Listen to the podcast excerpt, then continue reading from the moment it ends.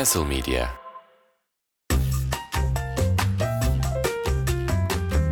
Spor Kulübü Müzikten reklama, sinemadan çizgi romana kadar sporun popüler kültürle kesişen yolculuğunda Spor Kulübü üyelerini ağırlıyor.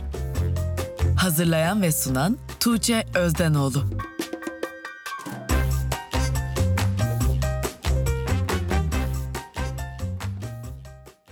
Spor Kulübü'nün yeni bölümünden herkese merhaba. Bu hafta Kutsal Motor ekibi e, Kaan ve Hasan ile birlikteyiz. Hoş geldiniz. Hoş bulduk.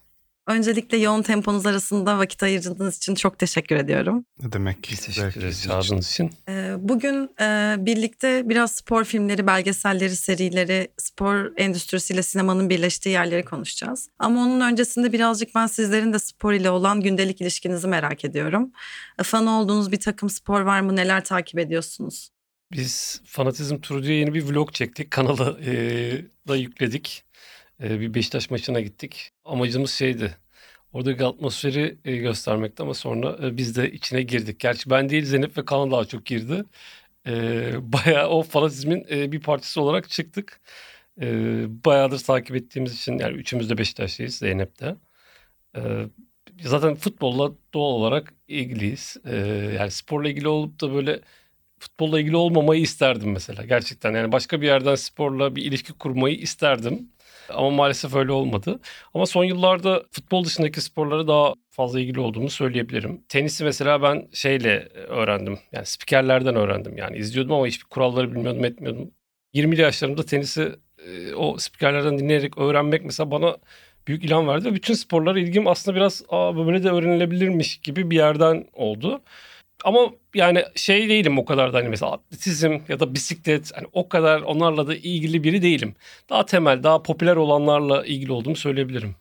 Ee, ben de aşağı yukarı öyle. Yani göz ucuyla takip ettiğimiz çok şey oluyor. Atıyorum olimpiyatlar başlayınca mutlaka o masadayız yani. ilgileniyoruz, bakıyoruz falan. Ama böyle yıl boyunca neyi takip ediyorsun sorusuna herhalde futbol ve basketbol diyebilirim. Ben NBA'yi de e, çok yakından takip etmeye çalışıyorum. Bu yıl çok edemedim ama yani gece oturup maç izlemeli kadar böyle birkaç maç arka arka izlemeli kadar e, takip ediyorum, ilgileniyorum. Oyunlarla da ilgilendiğim için oyunlarda da e, hatta e, NBA ve futbolla ilgileniyorum filan. Hasan'ın dediği gibi yani şey bir tarafımız bile var gerçekten Beşiktaş'a üzülen, içten içe sürekli bunun e, romantizmini gizli gizli köşelerde yapan, eski güzel günleri e, arada bir yad eden falan bir tarafımız bile var. E, herkes kadar ilgileniyoruz galiba futbolla ve sporla. E, mesela yani 7 senede en fazla şampiyon olan takım biziz ama değilmişiz gibi e, bir ruh halimiz var mesela yani. Beşiktaşlı olmak biraz böyle. Hiç olmadık şampiyon gibi bir duygumuz var yani. Bu senenin etkisindendir biraz performansın. Biz hep kötümseriz ya. Beşiktaş bütün yılı lider götürsün. Biz kesin yine ikinci olacağız son anda falan gibi hisseden bir tayfayız. Ee, ama evet yani. Ee, ama şeye gelirsek de kendimiz nasıl spor yapıyoruz? E, halı saha yapıyoruz. Yapıyorduk yani. Spor sayılırsa halı saha. İki buçuk yıl falan aralıksız her pazar e, yaptık. Şu aralar pek e, yapamadık. Pozisyonlar ne? Nasıl oynuyorsunuz? E, Hasan sahanın her yerinde bir orta saha. e, sağa doğru kayan bir orta saha. Ben e, santrfor oynarım. Ee, o zaman biraz filmlere, serilere giriş yapmak istiyorum. Birazdan da aslında bahsedeceğimiz gibi spor içerikleri son yıllarda Disney, Netflix, Amazon gibi çevrim içi mecralarının da artış göstermesiyle daha çok çeşitli ve farklı hikayeler sunmaya başladı. Bu mecra çeşitliliğinden öncesine baktığımızda da spor filmleri özellikle Hollywood içinde çok büyük bir yer kaplıyor. Hatta Amerikan sinemasının yüzde yetmiş birlik bir dilimle spor filmleri arasında yani dünyada çok büyük bir e, yerde olduğunu görüyoruz. Ardından Britanya sineması ve Hint sineması takip ediyor. Bu noktada aslında sizin için klasikleşen spor filmlerini merak ediyorum. İlk beşe neyi koyardınız? Ee, güzel bir soru. Burada bence şeyden başlamak lazım. Spor filmi deyince tam olarak sınırları e, nerede çiziyoruz? Bence bunun bir önemi var. Yani spor olunca direkt olarak bir takım spor ya da bireysel spor mu yoksa spor hissiyatının içinde olduğu başka şeyler de buraya giriyor. Mesela Whiplash benim aklıma hep bir spor filmi olarak gelir. Çünkü orada da bir böyle yine egolar arası büyük bir rekabet var. Bunun müzik üzerinden anlatılan bir versiyonu var belki ama o benim için mesela bir spor filmidir. Ya da e, daha yakın dönemde yine ilk 5'e yazabileceğim Uncut e, Gems var mesela. E, o da aslında ilk bakışta bir spor filmi gibi gözükmüyor ama filmin sonları geldiğinde e, bir basketbol maçını hatta oynanmış bitmiş bir basketbol maçını sana heyecan içinde izletebiliyor. Çünkü bir kumarbazla bir özdeşlik e, kuruyorsun filmi izlerken ve stres içinde kendi bir spor müsabakası filmden kopup bir spor müsabakası izler halde buluyorsun. Aklıma ilk önce bu ikisi e, geldi. Hasan'a bir pas atayım sonra e, kendi beşimi tamamlarım.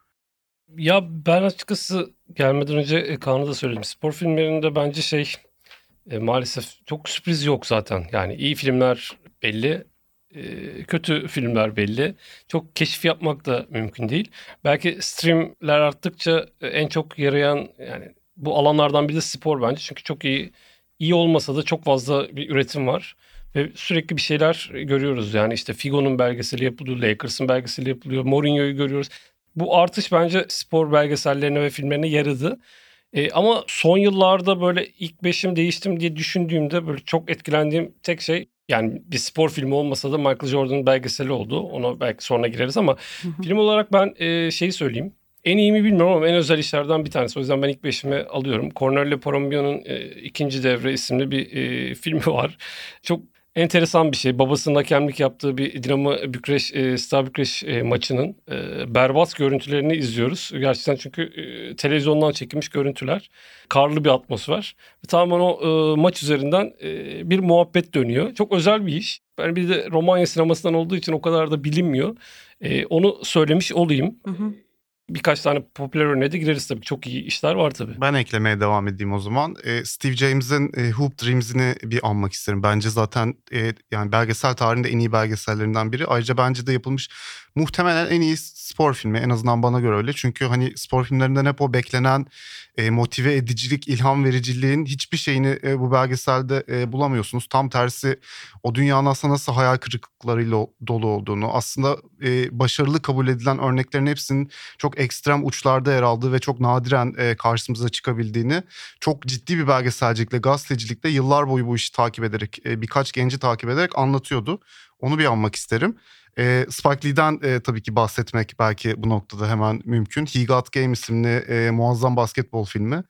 Çok denenir e, basketbol filmi yapmak ya da yani genel olarak spor filmi yapmak. O da yine çok Spike Lee bir yerden gördüğü için o dünyayı hani bütün şatafatıyla bütün o aşağıdan yukarı çıkma hikayesiyle falan çok çok ilginç bir örnek olduğunu düşünüyorum ben onun ve filmin de çok iyi eskidiğini düşünüyorum. İlk izlediğimde yarattığı etkinin artık bence daha kuvvetli bir etki yaratıyor. Özellikle NBA'in şu anki durumu, büyüyüşü. Hani onu o günlerde öngörebilip aslında yapılmış, anlatılmış bir hikaye gibi geliyor biraz bana. Ben de yakın zamanda yeniden izledim He Got Game'i ve o biraz özlediğimiz dediğin gibi NBA tarafına bakış açısı için de böyle yeni bir yorumlama gibi geldi ve çok daha fazla etkilendim. Bir yandan da Spike Lee demişken bundan önceki bölümlerde de çok andım kendisini. Şey de söylemeden geçmek istemiyorum böyle bir nokta açılmışken. Aslında Spike Lee sadece spora sinemayla giriş yapmanın dışında özellikle Michael Jordan'ın Air Jordan ayakkabılarını ve sneakerlarını Nike'le reklamlaştırarak çok ciddi bir ikon olmasına da neden oldu. Aslında basketbolla bağlantısının yani bir video çekimi anlamında her yerde olduğunu düşünüyorum kültürü etkilemek için.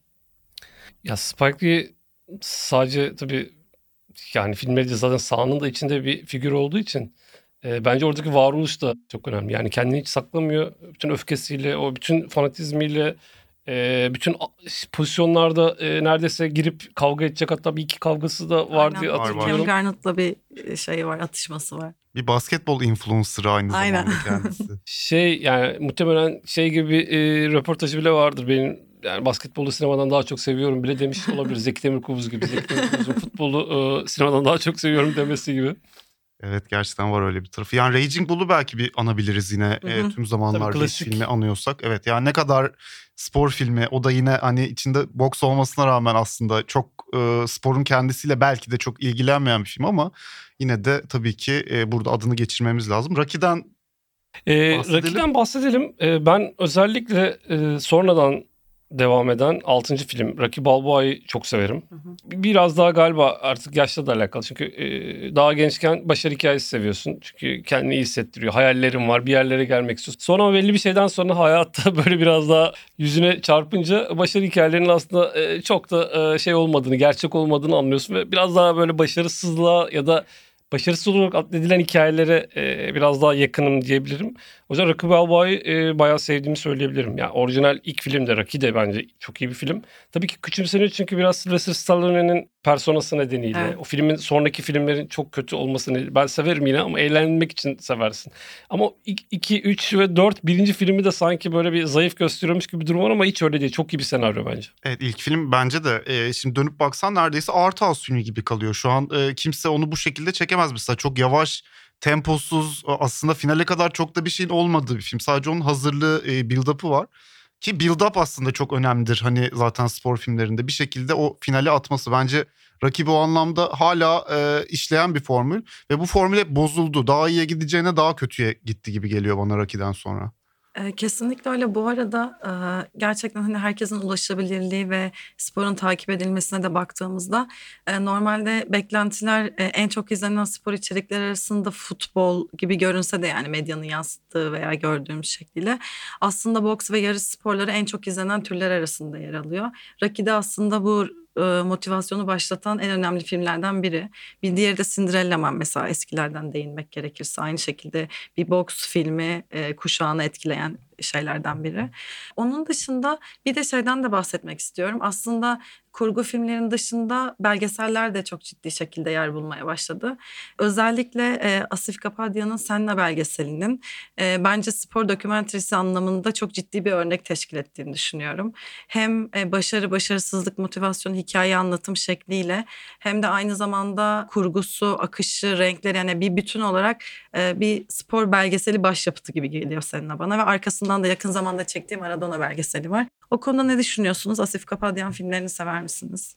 Tamamen katılıyorum sana özellikle e, Senna konusunda. Gerçekten ben de Senna'yı ilk izlediğimde bir e, şok geçirmiştim. Çünkü hikayenin kendisi bir tarafı. Hani hikayenin kendisini e, Wikipedia'dan da öğrenebilirsin. Başka kaynaklardan daha detaylı da okuyabilirsin ama e, Asif Kapadya'nın oraya kattığı şey, o hikayeye kattığı şey sinemanın ta kendisi aslında. Gerçekten korkunç bir arşiv materyalinin içinden e, inanılmaz bir kurgu çıkarıyor ve e, Formula 1'i bugüne kadar bir dakika bile izlememiş biri bile e, her şeyi anlayıp e, her şeye hakim olup oradaki bütün o heyecana, e, kana tere, gözyaşına, bütün o hırs duygusuna ya da e, yenilgi duygusuna hepsine hakim olup e, bütün bu araçları da kullanıp belgeseli alabiliyor. Bu anlamda çok çok özel bir iş. Maradona belgeseli ise bence Asif Kapadya'nın o kadar da majör olmayan bir işi. Orada birazcık daha yani Maradona belgeseli deyince ondan herkes biraz daha Senna gibi aslında kimsenin bakmaya cüret etmediği detaylara bakabilmesini belki beklerdi. Maradona'da kurduğu anlatı bence öyle değil. Maradona belgeseli biraz daha tahmin edilebilir bir belgesel yaptığını düşünüyorum ben. Orada yine arşiv kullanma becerisi, e, filmi kurma becerisi falan yine baki ama e, şey konusunda sen ne kadar çığır açıcı bir iş olduğunu e, düşünmüyorum ben kendi adıma.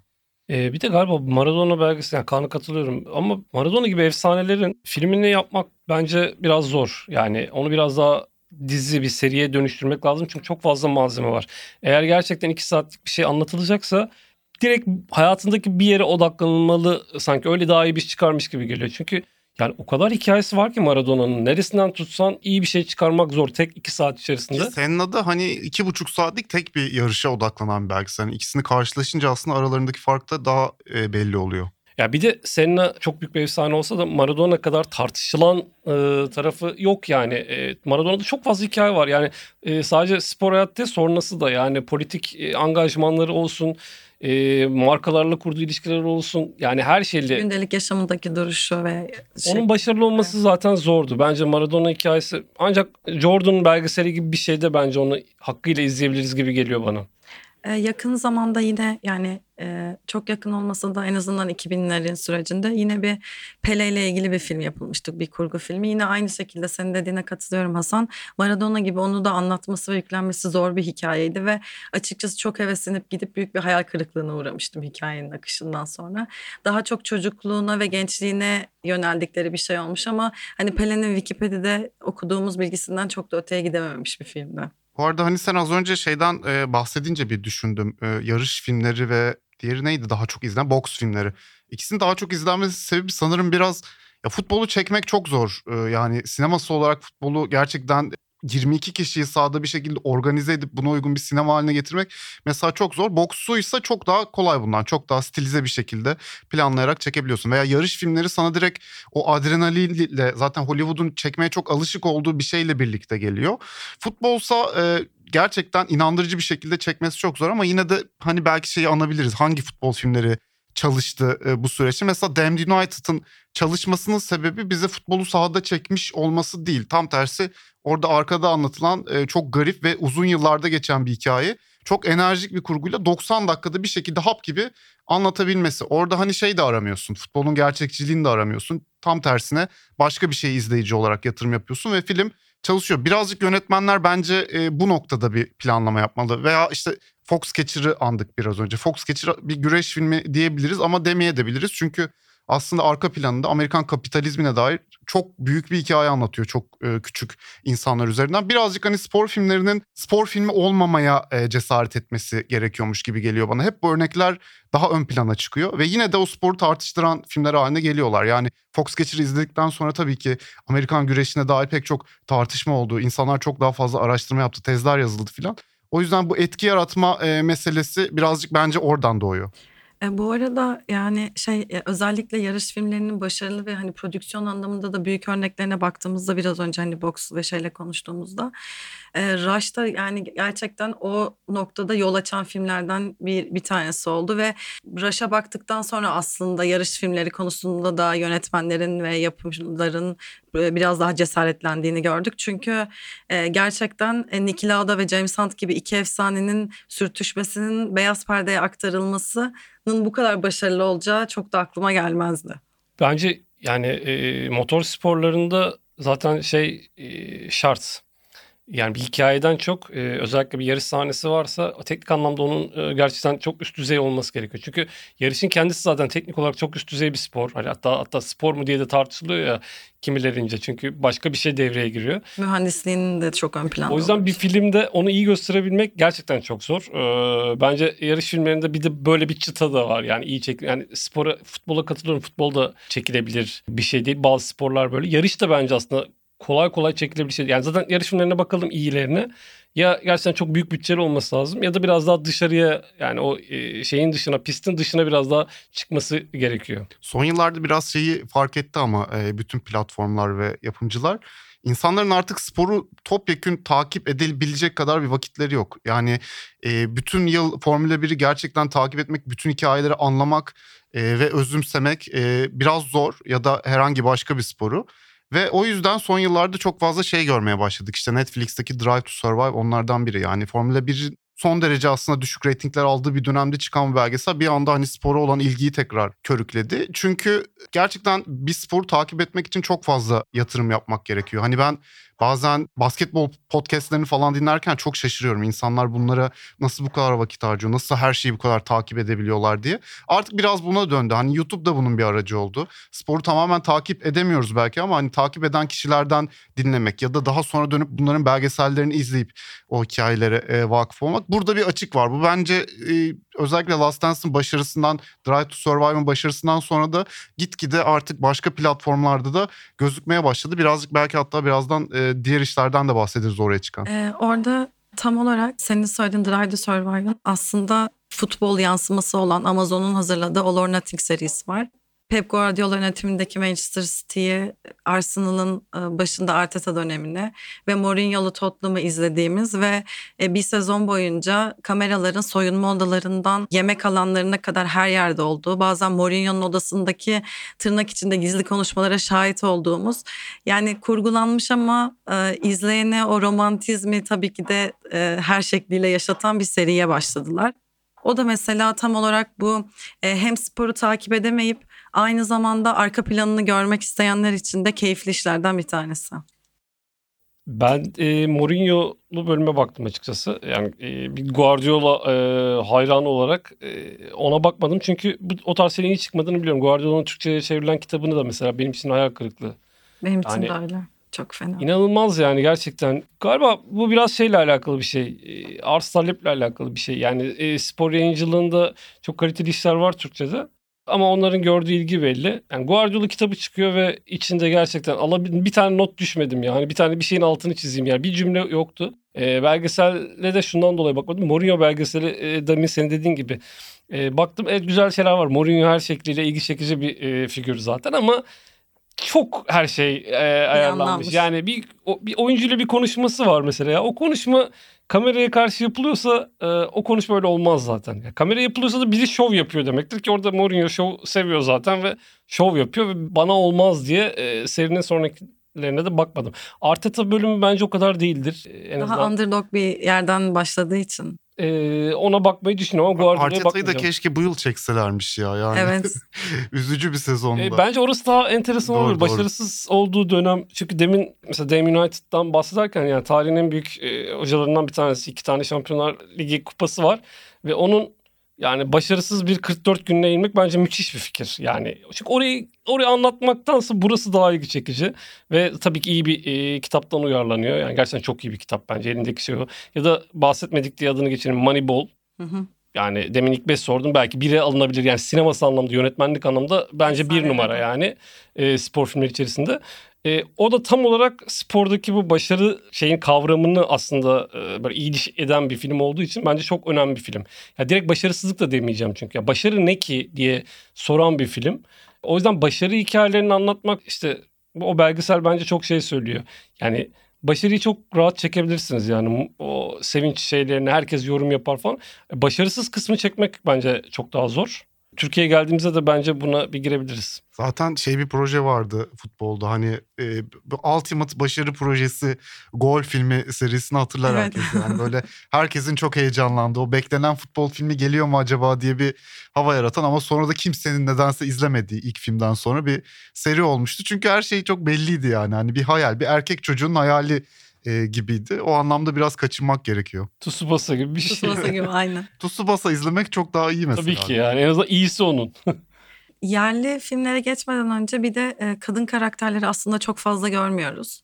Onların arasından iyi bir örnek olan Ay Tonya'dan da bahsetmek istiyorum. Tonya Harding'in hayatını ve rakibi e, Nancy Kerrigan'a yönelik olan tırnak içindeki o kötü saldırısına yönelik olan bir filmde. Özellikle Margaret Robbie'den hiç beklemediğimiz e, bir performans geldi iyi anlamda. Yani ben ilk başta Margaret Robbie'yi gördüğümde ne kadar uyuşabileceği konusunda çok tereddüt ediyordum.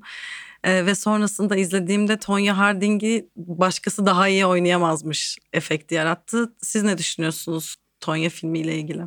E, Margot Robbie gerçekten çok iyi bir oyuncu. En son e, Babylon'da biz de yeni izledik. E, bence yani son dönem Hollywood'dan çıkmış en yetenekli e, kadın oyunculardan biri.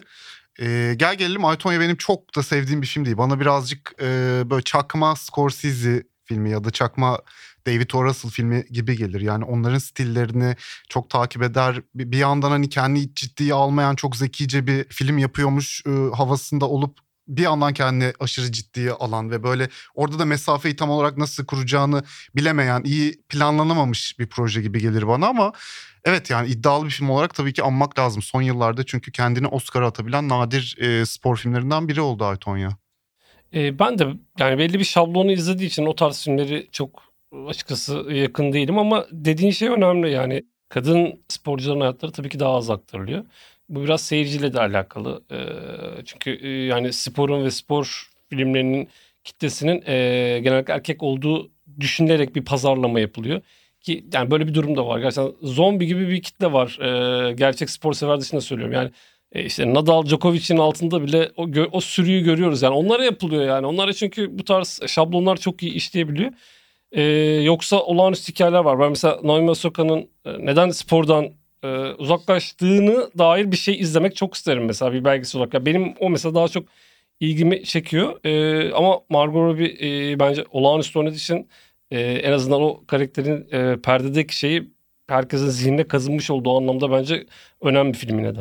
Ee, Tonya kariyerine buz pateninden sonra boksla devam ediyor. Belki bu çok daha farklı bir hikaye olabilir bir devam filmi olarak. Tonya bir de bence şeyden de değerli e, anlatılması. Yine toplumun e, hoşuna gidecek bir karakter değil yani hikayesiyle her şeyle. e, ya ben işte filmin biraz onu ehlileştirdiğini düşünüyorum. biraz daha şey bir film, sert bir film olabilirdi gibi geliyor bana. E, açılışta spor filmlerinin sınırlarından e, bahsetmiştim bir. Ona belki yine bir örnek olarak hani biraz daha dışarıda kalan ama yine kitleleri çok heyecanlandıran bir e, Netflix e, dizisi yayınlandı biliyorsunuz iki yıl önce Queen's Gambit. E, o da yani tartışmalı tabii ne kadar hani satrançın ne kadar spor olduğu da tartışmalı bir mesele biraz ama o dizinin bence kurulumu da aslında bir spor filmi e, kurulumuydu. E, ve orada da yine bir kadın bir satranç oyuncusunun hikayesi anlatılıyordu ve e, o da çok underdog e, bir yerden geliyordu. Onu da bir anmadan geçmeyelim dedim. Ya bu arada yine e, aslında hani olumsuz bir örnek olacak ama galiba kadınların biraz önce hani şu an konuştukça da fark ediyorum. Belgeselleri veya e, filmleri kadın sporcuların birazcık daha skandallar veya e, kötü hikayeler üzerinden ilerliyor. Yine Netflix'te Atleta diye bir belgesel vardı. Evet. Amerika jimnastik takımında gerçekleşen cinsel istismarlarla ilgili. Hatta Simone Weil'ın e, uzun uzun röportajlar verdiği ve sonrasında Amerika dahil bütün e, spor medyasını da yankılatan bir durum. E, o mesela benim yine e, bu yeni yapımlar arasında izleyip en çok etkilendiğim bir anlamda da çok gazetecilik değeri olan çok ciddi araştırmalar yapılmış bir işti. Tüylerim diken diken oldu ve sonrasında olimpiyatta kızları yeniden izlerken arkadaki hikayeyi bilmek bana çok acı verdi. E, ve en son e, olimpiyatlarda zaten Simone Biles daha tahtanın üzerine gelirken tükenmişlik sendromuyla devam edemeyeceğini söyledi. E, Naomi Osaka da aynı o şekilde yani teniste bir şekilde bir tükenmişlik sendromunun sonuna geldi ve onunla mücadele etmeye çalışıyor. E, burada baktığımızda aslında erkeklerle ilgili olan hikayelerin veya erkek takım hikayelerinin birazcık daha zaferlerle ve güzel anılarla dolu olup kadınların hikayelerinin aynı sporda yaşadıkları zorlukların da sinemaya aktarıldığını görüyoruz. E, o noktada hani umarım gerçekten e, Amerika milli takımının büyük futbol takımının büyük başarılarının da yansıdığı biraz daha motive edici kadın belgeselleri de görmeye devam ederiz. Ki yani yakın dönemde Williams kardeşlerinin filmi geldi ve babası üzerinden evet. anlatıldı o başarı Korkunçtu hikayesi ya. mesela. Bu da çok Bu da aynı acayip yani. E, Genel olarak böyle bir tablo var maalesef yani sinemaya e, kadın sporcuların yansımasıyla ilgili E, olarak da. Atlet A konusunda ben e, çok katılıyorum sana. Ben de e, çok etkileyici bulmuştum o belgeseli. Ki yani zaten sporun politikasının anlatıldığı e, belgeseller, arka planlarının anlatıldığı gazetecilik işleri gerçekten çok etkileyici oluyor. Çünkü e, çok büyük bir sektör, çok fazla paranın döndüğü, bir sürü sponsorun para akıttığı bir sektör ve tabii ki arka planında yine e, paranın döndüğü her sektör gibi e, çok korkunç ayrımcılıklar, taciz, şiddet, psikolojik şiddet, korkunç şeyler yaşanıyor. Zaten ancak bu belgesellerle birazcık sporun tam olarak özellikle endüstriyel sporun günümüzdeki sporun tam olarak ne olduğunu dışarıda görünenle içeride görünenin aslında ne kadar birbirinden farklı şeyler olduğunu daha iyi anlayabiliyoruz diye düşünüyorum. Hele ki bu kadar ana akım olmayan sporlarda gerçekten çok korkunç şeylerin yaşandığını zaten özellikle gazeteciler e, ortaya koyuyorlar belgeseller aracılığıyla. Birazcık aslında yavaş yavaş yerli yapımlara da geçmek istiyorum. Yeşilçam'dan televizyon serilerine ve bugüne gelen yerli yapımlara baktığımızda Türk sinemasından da farklı hikayeler görüyoruz. Türkiye'de de spor filmleri aslında boks ile başlamış. 1952'de çekilen Dümbüllü sporcu İsmail Dümbüllü'nün boks ana teması üzerinde 63 farklı kılığa girdiği bir komedi filmi üzerinden kurgulanmış. Ee, sonrasında değişen janralarla birlikte aslında ağırlıklı olarak futbolu odağlansa da farklı filmler görüyoruz. Bunların en iyi örnekler arasında Metin Oktay'ın hayatını anlatan Taçsız Kral var. Kemal Sunal'ın Gol Kralı var. İlyas Salman'ın e, klasiği olan Ya Ya Ya Şa Şa Şa'yı görüyoruz. E, biraz Türk yapımından favorilerinizi de merak ediyorum bu bağlamda. Hani Yeşilçam'dan bugüne baktığımızda. E, ve futbolla bu kadar iç içe olan bir ülke olarak sinemadaki yansımamızı nasıl buluyorsunuz? Yani açıkçası ben e, Türkiye'deki spor filmleri dendiğinde zaten bir avuç şey geliyor akla. O yüzden e, üzerine konuşmak da biraz zor ya da iyi ya da kötü demek de zor. Çünkü yani sektör olarak zaten bunu besleyecek bir şey de yok. İkili taraf olarak da yani spor tarafı da bence sinema kısmında. Genellikle Kemal Sunal'ın filmleri çok fazla bu arada. Direkt futbolu konu almasa bile futbol muhabbetini geçtiği çok fazla film var. Bunun nedeni de biraz hani onun e, komedi öğesi olarak e, futbolun kullanılması olduğunu düşünüyorum. Yani işte gerçekten o, o sahada böyle saçma sapan absürt anlar var e, Kemal Sunal'la ilgili. O dönemin e, popüler bir şey futbol e, yani şu andaki gibi değil. E, o zaman gerçekten tek bir şeydi e, ve çok önemliydi. E, ve onu sinemada kullanılmıştı. E, Metin Oktay çok büyük bir yıldız olduğu için e, böyle bir şeyin olması e, müthiş tabii ki ama Yani Metin Oktay'la aynı dönemde aslında çok fazla hikaye var. Hiçbir aktarılmaması da aslında işte ortada bir buna dair bir üretim olmadığını Planlı gösteriyor yani. gösteriyor. Ama ben mesela şeyi soracağım. Metin Oktay gibi bir efsane ya da Lefter ya da işte bir sürü sayılabiliriz günümüze kadar. Kaçının hikayesi yani bırakalım sinemacılar tarafından kulüpler kendisi bile buna uygun bir çalışma yapmıyor. Yani kendi tarihlerine dair bir görsel çalışma bile yapmıyorlar. Yani ortada hiçbir belge yok. Yani insanlar YouTube'dan bir şeyler izlemeye çalışıyorlar. İşte atıyorum Beşiktaş, Yusuf Tırnaoğlu'na dair bir tane küçücük bir şey bile üretemiyor mesela. Bir, bir saatlik bir belgesel bile yapılamıyor. Yani bence o yüzden bu sadece sinemacılarla alakalı değil. Bir film yapmaya kalkışsan gerçekten elinde bir malzeme var mı? Yok. Ya da yani yeni kuşaklar ilgilenir mi? Hayır. Aynen. Ben şeyde görüyorum Twitter'da sürekli işte Beşiktaşlar, Galatasaraylılar, Fenerbahçeliler. İşte sizce e, Fenerbahçe'nin en iyi kalecisi kim? Galatasaray'ın en iyi defansı kim falan. yani 2000 yılından başlatıyorlar doğal olarak. Kimse ilgi göstermiyor yani. O, bu çok komik geliyor bunlar bana. Bir de Türkiye'de bir şeyi ya da bir insanı iyisiyle kötüsüyle anlatmak gerçekten çok zor yani. Direkt karşında bir e, muhalefet buluyorsun E, ve hani takım tutmanın hani ucu da çok aslında irrasyonel bir yere bağlandığı için hani bize sorsalar niye Beşiktaşlısın diye aslında onun bir cevabı yok yani. Hani öylesin çünkü bir şekilde yazılımınla e, işte nerede büyüdüğünle kimle konuştuğunla çok ilgili aslında e, mantıklı bir cevap veremeyeceğim bir durum ve bu tabii ki bu irrasyonelitenin de e, bir şekilde meşru görülmesi bu alanda e, işleri çok karıştırıyor. Özellikle hani Türkiye gibi sporun böyle özellikle futbolun gerçekten e, gündelik hayatın çok büyük bir parçası. Sadece futbol konuşarak e, hayatını geçiren insanlar var yani. Bu da hani tabii ki ülkenin durumuyla da bağlantılı, sosyolojik yapıyla da bağlantılı falan filan. Ve hani e, Türkiye'de birini anlatmak gördük işte en son Terim belgeselinde hani e, bir figürü anlatmaya çalışınca nasıl kılçıkları ayıklanıyor. Onu nasıl bir şekilde e, izleyici friendly bir hale getirmen gerekiyor ve nasıl bir aslında skandalı hiç farkında olmadan imza atıyorsun. Bunları hep gördük. Şimdi nasıl anlatacaksın yani? Hani bir insanın hayatını gerçekten gerçekçi bir şekilde anlatmanın bir yolu var mı Türkiye'de hiç tepki almadan? Bu da bir e, mesele gibi gözüküyor. E, en çok tartışma çıkan konu bu çünkü. Biz YouTube'da bile e, yani ki eleştirisini e, sakınmamaya çalışan bir kanalız kimse de. En çok korktuğumuz genelde taraftar gruplarıdır. Onlar hakkında yani bir şey söylemekten hakikaten çekiniriz. Çünkü onların linci hiçbir şeye benzemiyor. Tamamen irrasyonel olmakla ve gayet barışık bir e, insan grubuyla karşı karşıya kalıyorsun. Bunda da bir sorun yok yani anlıyorum yani e, ülkenin sosyolojisi belli, psikolojisi belli. Bu konularda konuşmak pek kolay değil şu anki e, durumda. O yüzden bence çok fazla parametre var. Türkiye'de spor kültürü oluşmamış ki spora dair bir sanat yapılabilsin falan gibi çok derin meselelere girmek gerekiyor. Dar alanda kısa paslaşmalar hep e, bu konularda verilir. Ya ben e, öyle çok bayıldığım bir film değil ama bence şey açısından hani böyle mahalledeki futbol duygusuna girmesi açısından bence Esnaf spor. e, önemli bir örnek. Takım mahalle aşkını diye bir şey vardı yakın dönemde. Bunlar mesela bir şekilde giriyorlar. Yani bir oradaki şeyi görüyorlar, potansiyeli görüyorlar. Takım mahalle aşkını gibi benzeri filmlerden. Ama oradan hiçbir şey çıkaramıyor. Yani ne bir e, o duyguyu çıkarabiliyor ne oradaki o halı sahalarda işte ya da futbol oynayan insanlara mahalleye dair bir şey çıkarabiliyor. Çünkü bu gerçekten e, sosyolojik ve politik arka planından çok fazla malzeme çıkarılacak e, şeyler var. Bu hakkıyla verildi mi bilmiyorum. E, senin saydığın filmlerle işte bu bahsettiğimiz filmleri toplasan yani ne kadar hikaye anlatılıyor. Aynen gerçekten. Yani çok az zaten yapılmış ve izleyebileceğimiz, ulaşabileceğimiz iş var bu anlamda. Bir de biraz önce bahsettiğimiz gibi o kadar çok sansüre ve sınırlara uğruyoruz ki aslında o film spor filmleri özelinde de Türkiye'de konuşuyorum.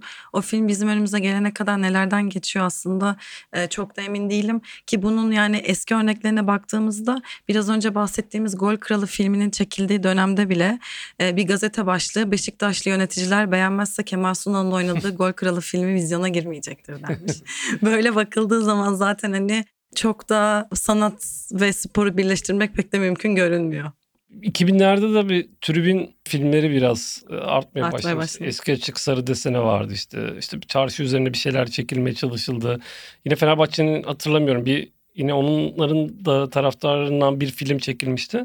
O da biraz böyle gezi dalgasıyla mı oldu bilmiyorum. E, ama oradan da yine bir şey çıkmadı. Yani bilmiyorum bence Türkiye'de şöyle bir ayrım var maalesef. Sporla ilgilenen entelektüeller çok azınlıkta. Dolayısıyla spor üreten işte terim belgeselini yapanlar mesela gerçekten kim bilmiyorum. Ama yani utanç verici bir iş. E, her anlamda utanç. Yani Terim gibi, Fatih Terim gibi inanılmaz Evet. e, malzemesi olan e, bir kişiden böyle bir belgesel çıkarmak ve her yayınla sorunlu bir iş.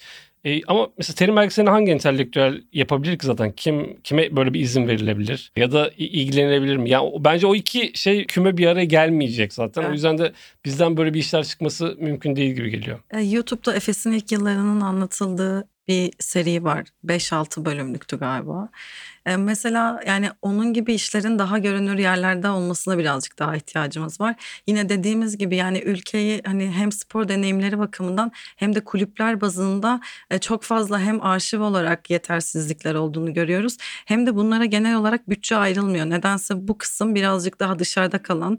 Hani sosyal medyanın daha çok önemsendiği bir yere gelmeye başladı. Aslında birazcık daha yatırımlarla gerçekten taraftar için alınabilecek şeyler yapılsa belki de bu bakış açısını biraz daha çözmüş oluruz. Katılıyorum evet, ben de. Evet, spor gazeteciliğiyle de alakalı galiba. Türkiye'deki spor gazeteciliği de yani bambaşka bir sorun. E, yerli filmlere geçmeden bir tek e, şeyden bahsedeyim. Çok bilinen e, bir film değil çünkü aslında e, 2016'da çekilmişti. O yılda Berlin Film Festivali'nde e, gösterilmişti Generations bölümünde. Mete Gümürhan'ın Genç Pehlivanlar filmi. Birazcık hani hiç de fena olmayan bir belgesel hatta birazcık böyle dokü drama gibi bir film. Çok güzel bir kamerası var bence. Yani bu neydi? Yağlı güreşin e, şeyini e, duygusunu bence çok iyi sinemalaştırıyor. Bir ondan bahsedeyim dedim. Çünkü bu da biraz şeyin kanıtı gibi. Yani Türkiye'de bu kadar ana akım e, spor var ya kültürel olarak bir ülkede insanların bir şekilde geleneksel olarak yaptığı pek çok spor da var. İlla çok büyük hikayeler gerekmiyor. Orada geçen bir günü çekmek bile aslında oradan iyi bir belgesel çıkarmana vesile oluyor. Çünkü genelde hikaye burada nüanslarda, detaylarda e, yatabiliyor spor filmlerinde. Birazcık daha kapsamlı bir bakış gerekiyor sadece. Bu bence e, özel bir örnektir o anlamda. Ben de şey ekleyeyim burada. E, şimdi aklıma geldi. İnan Temel Kur'an'ın Siirt'in Sırrı diye bir belgesel vardı. Yani belgeselin bence yine Politik arka planı zayıftı. Çünkü yani söyleyebileceği çok şey vardı. O anlamda bence eksileri var ama yine de hikayeyi anlatma tercihi, o hikayeyi bulması ve böyle bir hikaye izliyor olmamız açısından bence önemli. Yani Kaan'ın dediği gibi çok fazla hikaye var bence Türkiye'de. Hele bizim gibi ülkelerde yani Avrupa ve Amerika değiliz ve sporda bu kadar gerçekten sorunun olduğu, bu kadar eşitsizliğin olduğu, bu kadar imkansızlığın olduğu bir alanda bence çok çok fazla e, iş izlememiz gerekiyor her alanda. Yani en profesyonelinden en amatörüne kadar e, bir dolu hikaye var. Ama maalesef görmüyoruz. Yani Oscar'lık hikaye mesela Süreyya Ahya'nın bir dönemini alıp kesitini çeksen orada gerçekten Amerika'da yaşansaydı o hikaye muhtemelen Oscar aday bir e, senaryo çıkardı ortaya diye düşünüyorum. Ben muhabir olarak başladığım için mesleğe her habere gidiyordum ilk başladığımda ve bir gün beni Süreyya Ahya'nın basın toplantısına göndermişlerdi. E, ve şey e, bu olaylardan sonraki ilk açıklamayı yapacaktı eşiyle birlikte çok acayipti. Yani sadece o basın toplantısının bile gerçekten bir saatlik böyle bir filmi çıkardı yani. Soru soruluyor, arada gerginlik oluyor, bazen cevap veremiyor, kalıyor. Yani çok böyle çok hüzünlü, çok kötü bir hikaye o ve e, her şeyle ilgi çekiciydi gerçekten. Çok var yani hikaye anlatılacak. Ya bir de şey gibi bir durumda olduğunu düşünüyorum. Ee, biz birazcık e, sporculara popüler oldukları dönemde üzerlerine eğilip çok hızlı tükettiğimiz için şeyden örnek vereceğim. Olimpiyatlardan sonra olimpiyatta başarılı olan e, Türk sporcuları görmediğimiz yer kalmadı. Yani birbiriyle hiç bağlantısı olmayan bütün markaların bile reklam yüzleri olmaya başladılar. O noktada baktığımızda bir Mete Gazoz belgeseli, bir e, boksta Buse Naz belgeseli neden olmasın. Ama işte maalesef çok hızlı tüketilip sadece popüler oldukları dönemlerde öne çıktığı için böyle sporcuların gerçekten yaşadıklarını deneyimlememiz çok da kolay olmuyor. Evet bir de belki biraz zaman vermek gerekiyor. Yani bırakalım bence şu anda Mete Gazoz sporunu yapsın. Onu bu kadar yüceltmeyelim de onu bu kadar veya kötü bir şey olduğunda da yani yerin dibine batırmayalım. Çok uçlarda tepkiler vermemek gerekiyor bence sporculara. Çünkü hani orada yönetilen psikoloji toplumla çok iç içe alışveriş içinde bir e, psikoloji oluyor. Türkiye gibi böyle çok aşırı duygusal ülkelerde de e, her şey bir anda böyle e, değişebiliyor. Yani görüyoruz işte Rıdvan Dilmen geçen gün Alperen Şengül'e devlet nişanı verilmeli falan diye e, açıklama yaptı. Yani hani e, bu insanlar ana akım televizyonda konuşan insanlar mesela hani nasıl olacak o zaman yani daha algılayamıyoruz daha hani bir birinin başarısının tam olarak ne olduğunu algılamayan insanlar konu hakkında konuşuyor falan ve e, dolayısıyla yani kocaman bir kafa karışıklığı var yani insanlar neresinden tutup nasıl bir hikaye anlatacaklar o zaman. Biraz daha e, yakın döneme gelmek istiyorum. Yakın döneme baktığımızda hepimizin aslında hayatının etkilendiği bir gençlik dizileri sürecine giriyoruz. Futbolun da birazcık yerini basketbolun havalı lise aşklarına ve maçlarına bıraktığı bir dönem. jeneriklerini ezbere bildiğimiz Helal Olsun Koçum Benim'den e, lise defterim gizli bahçeme doğru bir yolculuk yapalım istedim. O dönemde çok büyük oyuncuların yer aldığı iki büyük yapım. Türkiye'nin basketbola bakış açısını nasıl değerlendiriyorsunuz? Koçum Benim ve lise defterini nasıl buluyorsunuz? Biz bunu sevgili dostum Cem Pekdoğru şu an yanımızda onunla da e, konuşmuştuk. Hatta lise defterindeki o e, malum sahnenin potaya asılma sahnesinin de bir e, küçük bir analizini yapmıştık bir Sarp podcast. Levendioğlu'nun. Evet. Gerçekten birazcık şey gibi hani Türkiye'nin bu eskiden gelen bir Amerika olma isteği var ya hep Evet. hani ve böyle Türkiye küçük Amerika denildiğinde de genelde bunu bir övgü olarakmış gibi e, insanlar alır. E, birazcık bunun hani kültürel yansımaları gibi geliyor bana işte kolej hayatı, yakışıklı e, basket takımında oynayan çocuk. Tamam böyle şeyler oluyor gerçekten okullarda falan. O çocuklar da bunun kafasını yaşıyorlar biraz ama gerçekten e, nostaljik bir hissi de var artık o dizilerin. Gerçi artık o kadar Amerika olmaya çalışmıyoruz galiba ya da kültür çok değişti son 20 yılda ve artık böyle dizi denemeleri de biraz azaldı. Artık o kolejli basket oynayan çocukları da çok görmüyoruz. Zamanında bize çok saçma gelen o şeylerin o yüzden bir nostaljik bir tarafı oluşmaya başladı gibi geliyor bana bu dizileri tekrar düşününce. Evet ben de açıkçası yani nitelik olarak konuşamayacağım tabii ki ama şey olarak sempatik bir tarafı var böyle sahneleri hatırlıyorsun böyle. Yani şimdi saçma sapan geliyor ama yine de o o o cüret bence güzel ya. Yani çünkü yani kitlen zaten hani bir teenage bir kitleye yapıyorsun o diziyi ve onlar izliyor e, ve gayet tatlı geliyor bana. Bir bir şekilde hani zaten bununla ilgili insanları televizyonda çekebilmek ve onu izletebilmek keşke daha fazla yapılsaymış diyorum şu anda. O yüzden hani kötü anmayacağım. Ee, Çok paylaşılan bir sahne var e, başka bir diziden. Dizinin adını unuttum ama Perran Kutman oynuyordu. Hayat öğretmen miydi? Hayat bilgisi. bilgisi. Hayat bilgisi. Hayat bilgisindeki bir işte Ortega'nın sahnesi. de, değnekli e, birden bırakıp falan yani sürekli paylaşılıyor ve dalga geçiliyor tabii ki. E, Transfer yani- haberleriyle dalga geçilen. Aynen. Ee, ama yani bir dizinin içerisinde tamamen o sporu yedirmesi ve e, yani o çünkü gerçekten o yaştaki o okuldaki çocukların şeyi çünkü dünyası en azından bir yerden bağlanıyor. Bunu kötü aktarmış olsun. Şu anda mesela onu bulmak da çok zor. Gerçekten zor. E, o yüzden ben de sempatiyle yaklaşıyorum yani bunlara. Yani Koçum benim mesela hala e, jenerik müziğini şu an söyle desen söylerim ya. helal olsun koçum benim. Yakın zamanda yine bir baktığımızda örneklere baktığımızda basketbol dışında da futbolun aktif olarak yer aldığı dizilerden bir tanesi de Behzat Ç. Ankara futbol kültürünü e, Kara Kızıl Gençler Birliği ve Ankara Gücü olarak yansıtan oyuncuların da kendi içinde ikiye ayrıldıkları bir şey. E, meşhur Behzat'ın savcıyı maça götürme sahnesi. Ama yine onun dışına baktığımızda da çok da büyük bir örneğini görmüyoruz. Hem Ankara Gücü hem Gençler Birliği küme düşmüştü. Ankara Gücü sonra tekrar çıktı ama Gençler Birliği e, artık yok Süper Lig'de. Bir de geçtiğimiz haftalarda görmüştüm. Ankara Gücü'den bir tepki gelmişti Behzat Ç'ye. Evet. Galiba bir uyuşturucu bağımlısını mı, katili mi? Ankara, Ankara gücü güçlü taraftarı göstermişler. gibi Bizim taraftarımız böyle olmaz gibi. Ve hamamcıların hamam filmine e, çıkışı gibi saçma bir e, çıkıştı gerçekten. Yani bence yine aynı şeye çıkıyoruz. Mesela o da gerçek bir şey yakalamıştı Ankara'ya dair. Ve bunu seyirciye hemen bir karşılığı olmuştu. Bence de zaten bunlar iyi kötünün dışında bu tarz şeylerin çok görmememiz bana çok sorun geliyor. Yani bu yani düşünsenize bir ülke sabah akşam futbol yatıp kalkıyor. Herkes yani. Ama buna dair bir üretim neredeyse hiç yok. Yani gerçekten kalıcı hiçbir şey yok. Muhabirler çıkıyor e, işte şeyi veriyor e, muhtemel 11'leri veriyor. Akşam maç izleniyor tartışıyor. Ya burada bir milyon tane hikaye var. Her tarafında var ve hiçbirini izlemiyoruz. En azından bu bahsettiğimiz örnekler bir yerinden giriyor diye düşünüyorum. Bu arada eksendeki Arda Turan belgeselini unuttum sonunda. Oğlum arada kesitlerini görüyorum ben Twitter'da. Ben, ben ona hiç bakmadım. Çok efsane bir şeye benziyor. Bir ara yani izlemek istiyorum. Yavaş yavaş sona doğru geliyorum. Aslında çokça iyi örneğini konuşabileceğimiz birazcık daha yeni dönemin yabancı yapımlarından bahsetmek istiyorum. Şu an e, bahsettiğimiz gibi çok fazla mecra var ve orada çok fazla spor içeriğine rastlıyoruz. Sizin son zamanlarda takip ettiğiniz, şu sıralar önerebileceğiniz spor içerikleri, yapımları var mı? Ted Lasso'yu analım. Aslında o da çok futbolun dışına bir şey yapmaya çalışıyor. Futbolun içinde ama dışında bir hikaye anlatıyor. Ama bir yandan da ilginç bir şey yapıyor. Çünkü hani hep rekabet üzerinden, hırs üzerinden anlatılan bir sporu.